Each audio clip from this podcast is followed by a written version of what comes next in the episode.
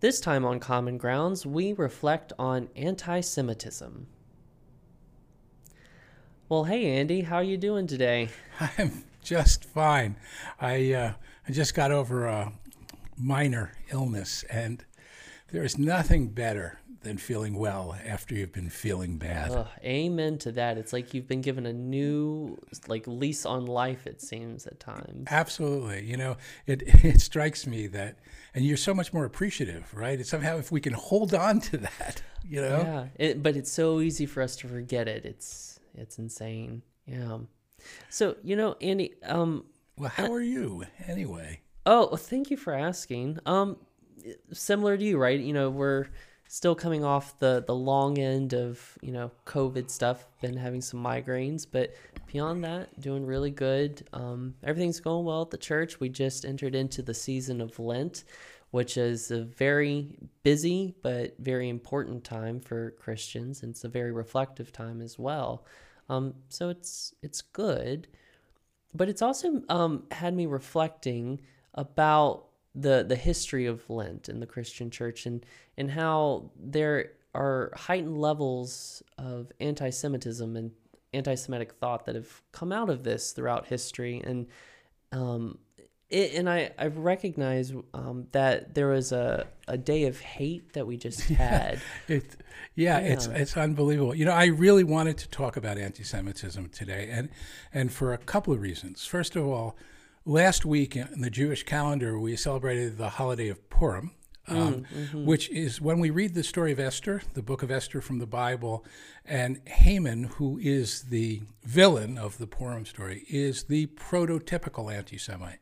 Yeah. He is he tells the king there is a certain people who don't follow your laws and traditions and he gets the king to allow him to exterminate the entire Jewish people and the, yeah. the book which thank God ends in his downfall uh, mm-hmm. really is a paradigm uh, for for hatred against Judaism and as you mentioned we just there was just this bizarre national day of hate that had been declared yeah, where awful. where you know neo-nazis and others were going to target jews i mean fortunately thank god for the police and there were not to my knowledge any real incidents that occurred but even the yeah. idea of it and the thing yeah. the idea that it, it could be acceptable to say you know what i read recently I, this this just astonished me in ohio there's a homeschooling network with 2,500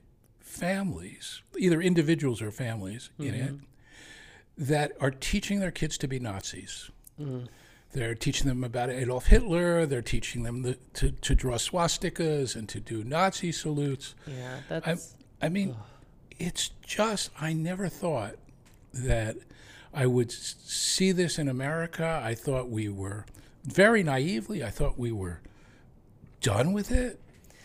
Yeah, but but clearly it, we're not. I mean, we've been seeing increasing levels of anti-Semitism and, just the language and, and just even the attacks. I mean, I'm thinking about the the security issues that a lot of synagogues have been dealing with these last few years and, and the bomb threats and the shooting scares. It's there's a lot of hatred and vitriolness out in our wider society right now, and yeah, it's it's heartbreaking to think that we haven't moved past it, and yet yeah, here we um, are. Not only haven't we moved past it, but in the present moment, it's getting worse.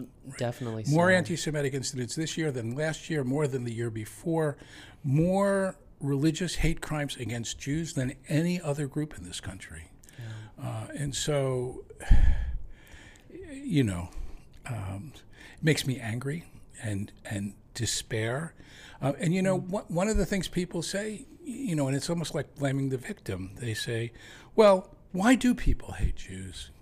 Mm. do you have do you have any thoughts on that? By the way, do you have any? Why, why have Jews? Why has this been a thing? Yeah, well, yeah, I do have a lot of thoughts on this, and unfortunately, it, it's a very dark part of I think Christian history.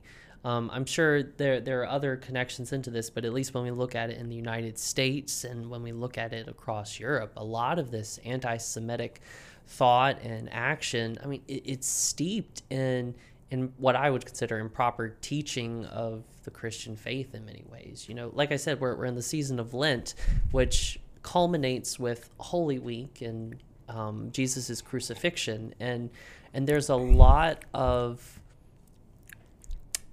there's a lot of problematic theology historically that has come out of that, right? You know, we have languages in in the, in the Gospels where um, it, it, it comes across as this combativeness against Jewish people and the Jewish faith. You know that it, you know, in the Gospels that we read um, around uh, Good Friday, you know, it talks about um, the the crowds, the uh, and and the the leaders of the Jewish people calling for Jesus's death. And when you look at that on a surface, and if someone has been raised up to think about themselves being better than other people, you can look at that on face value and say, oh well. Of course, like, of course, we should be treating these people differently because look what they did to Jesus. But when you look at the actual history of what's going on, that's not it at all. Like these are internal conversations in our scriptures within the Jewish community, but it, it's like there's been this lack of teaching of our our Jewish roots and history in Christianity mm. that's led to that, so much in, of these problematic things. Yeah, that's interesting. I, you know, I, I read all these stories, um, particularly around Good Friday and in in in, in uh, Jewish communities in Europe, in the mm. Middle Ages, and later, where you know priests would give these talks on Good Friday, and then everybody would go out and rampage, yeah. right? And Jews would hide in their cellars, yeah. waiting waiting for the day to end. Um, so it is and you know, we think about the Crusades, which you know were on their way to the Holy Land, but when they went through the Rhineland, they basically decimated all the Jewish communities because yeah. why wait to get the infidels, uh, you know, right. in the Holy Land when we've got some right here? Um, so, I mean, I do have trouble with this, right? Because yeah. I am a rabbi who is an heir to the Pharisees. Yeah. And the Pharisees are the ones, according to the Gospels, who are responsible for the death of Jesus. Um, you know, it, it's a historical question as to whether or not they had that power, and the Romans did, and all of that. But that aside, yeah. you know, you read those texts, um, and they still do this this passion play, right? In in Germany. yeah, well, it's well, it depends on what what you call play, but like in a lot of churches, even here in the United States, we have pa- readings of the passion, passion narratives, which is you reading that section of scripture all the way through. And again, I think this is where our our lack of understanding of the history and the cultural pieces of this, without that being named and taught to um, Christian communities, it's no wonder that some of this problematic um, theology then moves into very actionable anti Semitism. I mean, again, you mentioned. Um, how as a rabbi you you are a descendant upon these things well as a christian like i also understand myself as a descendant of of folks who have created and done these atrocities in the name of god and in the name of jesus which God and Jesus, at least for everything that I've seen, would never have warranted this. Um, you know, going back into this again, you know, we talk about. Um, actually, we named this a little bit at the tail end of our last episode, where there is a, a scene in the Gospels I referred to where Jesus is talking about the Pharisees, right? On the surface level it seems like jesus is really pushing back against this but the historical context is jesus was most likely a part of that portion of the jewish community. He taught in the synagogue. He was jewish through and through. Yes. And so we're talking about an internal conversation of how we understand god and that is a very different understanding in, where your mind is taught to to go versus it's Jesus and this little group right. of disciples I, against this whole right us and them yeah and, and um, yeah I know there's been a move to kind of re- rediscover hmm. the historical Jesus and the Jewishness of Jesus, and not the least of which seems to be that the Last Supper was a Passover Seder. Right. Which, well, and even within that too, you know, I know Christians we have to be very careful about that because in for some um, congregations uh, that reclaiming of Jewish heritage, they're like, oh, well, great, you know, on, on Maundy, Thursday, we should be doing a, a Seder. And, but, but that's actually removing a sacred rite of the Jewish faith out of its context to use as our own. So, in a way of understanding, we can sometimes also do Right, right. anti-Semitic shifting there. Right, cultural appropriation. Ex- right, exactly. Right, right. Well, I, I, I, I'm not against that, by the way. I, I, I'm, I'm not if it if it helps people to understand. Yeah. Right. Um, but you know, the question really for me is then, um, and and I, I have to say also to be fair, um, it goes both ways because you know there there is a an old tradition which um, you know Jews don't set foot, in churches. right? You shouldn't walk into a church.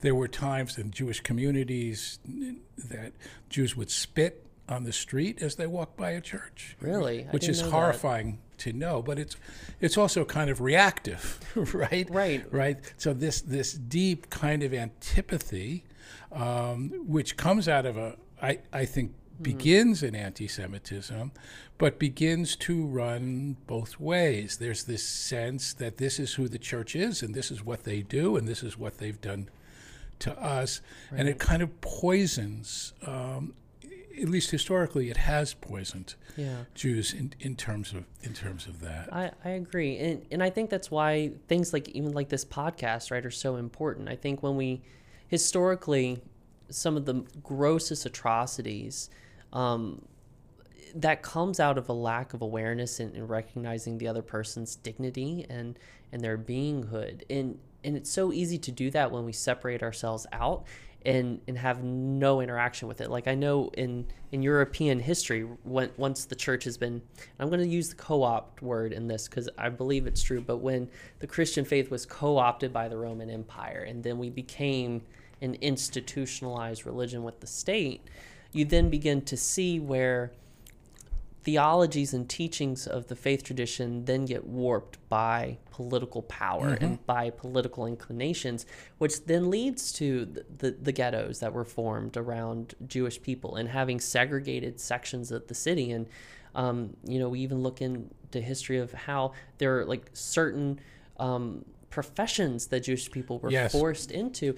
And, and what I think in all of that is those are those walls that keep us from getting to know one another. Yeah. And it, I, I'd go further in terms of the professions. You know that w- Jews weren't allowed to, as you say, Jews weren't allowed to uh, occupy certain professions. Um, but so there were some few things that were open. They could be tax collectors. They could be money lenders. yes, Right. Bankers. Right. So, and that, of course, just fuels this idea of Jews and money and, and all of that. Um, and it was very convenient. Yeah. Uh, it, also, this anti Semitism was very convenient for politicians to be able to unify the population around the hatred of this group um, and so on. I, thinking about where, where we are today, and we're, we're going to talk actually in this spring about how we deal with difficult biblical texts, right? And slavery in particular. Um, but I'm, I'm wondering so you do have these texts, Yes. right? And um, what do you, and yes, you can contextualize them. Yeah. Do you keep them? And, and of course you keep them. You don't. Yeah. You don't. You don't uh, censor the Bible, right? Yeah. Well, the same way But- that, that y'all don't censor the Torah either. There's some right really right. hard oh, passages absolutely there too. right so what do you what do you do with them because they are scripture Yeah. do you read them We do, I- and again, it, it's it's challenging, right? Because these very scriptures that um, parts of the church or others who have co-opted the language of the church and the faith, um, th- those scripture passages many times are also the spaces where our understanding of the Christian faith and our deep theology around who Jesus is comes out of this too. So so it's it's a complicated mix.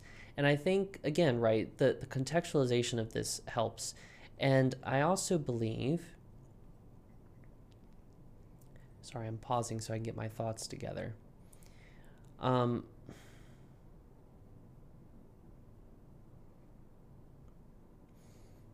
Sorry, Andy. I'm still getting take the, your the time we're editing Yeah. What number are we at? We're 14. Um, said contextualiz- contextualizing is important, but I also believe Yes.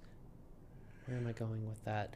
Uh, yeah, contextualizing them is really important, and part of that is doing the teaching of what's actually going on in these passages. But even more than that, I think it's when they come up. Um, we, we can't run from them. I think we have to own what they are, and we have to own the the history that's attached to that.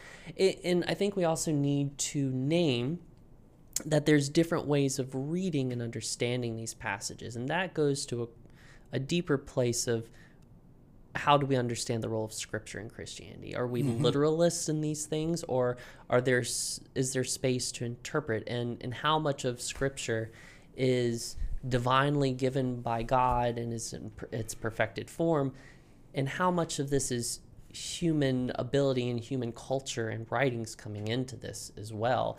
And so I think we, we need to name that. And at least in the 20th century, we've seen this.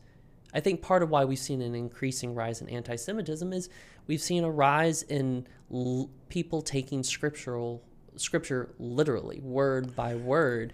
And when you do that, it gets very dangerous because scripture isn't that. Yes. It, it's, it's a piece of of, of history and poetry and theology and it's it's conversation pieces. You know, I, am struck by the following irony, mm. though, and and I don't know all that much about Christianity, so you can tell me I'm completely off base. But mm-hmm.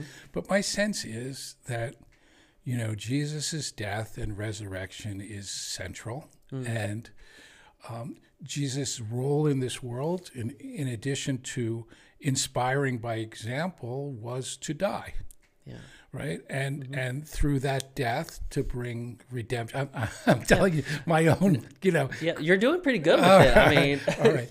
So then, even if the Jews did, in some sense, or are responsible for this, they're playing a part in this plan. Right. It, uh, so to blame them for something that that quote God intended, exactly. I, I, just that there's an irony in it, and and that's why I don't think that's again right. So there's so much.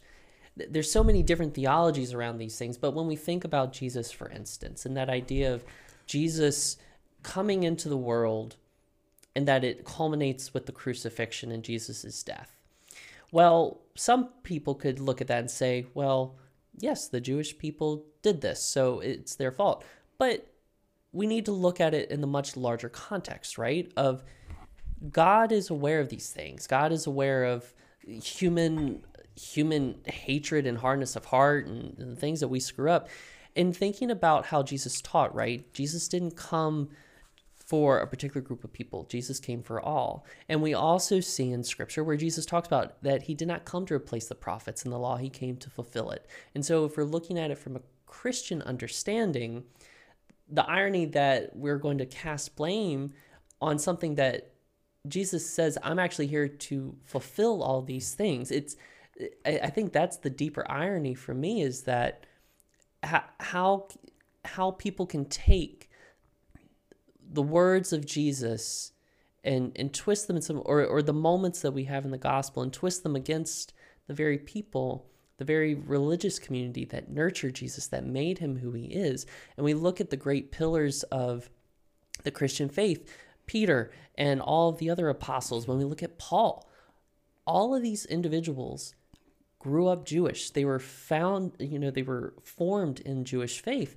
And when we look at the early church you know, after Jesus' death, his followers they didn't run away from the synagogue. They we were a part of that. We have historical records where there's this conversation going mm-hmm. on early on. And so I think that's something important to hold on to of where did the anti-Semitism through the Christian church come from?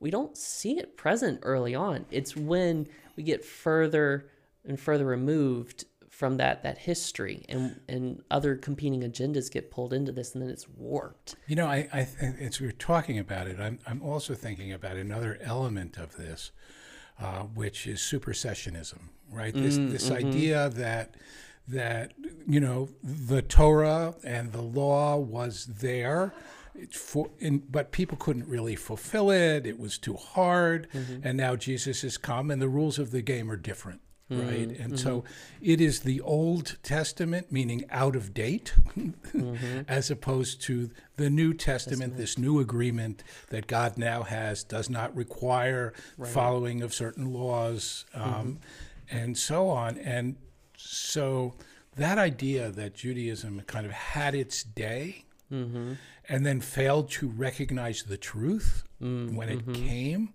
um, is also a piece of this, I think. It is. It is. And and again, right, you know, human tendencies, we like to see things in, in black and white. We don't like gray space. And I think this is one of those spaces, right? Because again, just even looking at Jesus' own words, right? He doesn't come say, I'm coming to replace these things. I'm coming to more fully reveal them. And I think that's the way that I interpret this mm-hmm. and I look at it of, you know, Jesus is is more fully embodying all the things that have been gifted to us over and over again, and it's God's way of giving us continuous avenues in which to to build in um, and, and to come into relationship with God. That's really what what we're talking about in that sense. And so, but that that idea of supersessionism, it's so problematic and it's so troubling. And I think this connects into some of the struggle that more progressive Christians have as well when we think about evangelism and how we share our faith and how do we do it in a, a respectful way and, and things like that. Um, It's funny you mention that. Really? right? Right, because that is our topic next time. We are we are going to talk about bringing converts into the faith and spreading the word. Um, and uh, I know we have different views on this. Our religious traditions have different views on this. definitely So, so. it it's it, it should be an interesting and fruitful conversation. I, I think so too. I think so too. And I, I'm really looking forward to it. And um, before we go, I, I do want to ask you one question. Sure. Um, again, thinking about the the increasing anti-Semitic rhetoric and actions that we're seeing going on right now, I know that there are many, many Christians out here that wish to combat that, that want to stand in solidarity with our Jewish siblings and, and be a strong support. And I guess that, that that's the question that I have for you is how, i from your perspective as someone who is on the receiving end of this hatred, how how can we be a, a support Well, and a I, I think there are two levels. I think one is to let Jewish people that you know know that when they when you see these things that it's it's terrible, um, you know, so that if there if there's an anti-Semitic incident at at a synagogue or, or anywhere to just you know to let people know i'm with you. This is terrible. Um, i think that statements by churches and other groups decrying anti-semitism words of support for the jewish community mm-hmm. as public as possible because mm-hmm. that essentially what the anti-semites want to say is what we're saying is what everybody believes but we're the only ones who are willing to say it so to get up there and say no in fact what you believe is aberrant what you believe is evil um, and we're not with you and most people aren't with you and to say that loud and again and again i think that's what you can do I think that's a powerful, powerful um, piece of advice. Thank you for that, Andy. It, it actually brings the words, um, oh, I'm going to butcher them, but Dietrich Bonhoeffer said oh them. yeah i know that's very famous Yeah, yeah, which, um, yeah, you know, when my neighbor was taken, I was silent, and it goes on through, and it, it's underscoring our, our common humanity and that our voice really does have power. And so when we see evil, we should cry out against it. Um, there, there is, um, there is an idea that silence is agreement. Mm-hmm. You know, as long as you remain silent, we can assume you agree. Yeah. Well, this this has been a really important conversation. I think so, and I'm sure there's more we can say about it in the future. But Yes. Thank you for for inviting us into the conversation with this today, Andy. I think it's important for all of us to be thinking about this and Good, good, and I'm I'm glad we talked about it, and I appreciate your willingness in looking at some of these these texts and scriptures to address it head on. yeah, likewise. And next time, Yeah. So next time we're talking about evangelism and sharing our or spreading our faith in, in Spre- converts. spreading our faith, and um, I hope that that our listeners will, will come back for that. And I also want to remind you that uh, we've had. I don't know, this is the 12th or 13th podcast we've done. And you might like the last one, which is about why the world needs a day of rest, Shabbat. And and we did do that one. People, a lot of people have mentioned to me the one we did on uh, what happens to us after we die. So if you haven't heard it, I invite you to check it out. common grounds where we don't hold back on the difficult conversations. and uh, for those of you who've been listening, thank you. We're glad that you've been a part of the conversation. Please um, leave us a rating and a review, like and share us with all your friends um, so that we can expand the conversation and continue changing the world through love, one listen at a time. Shalom. Y'all.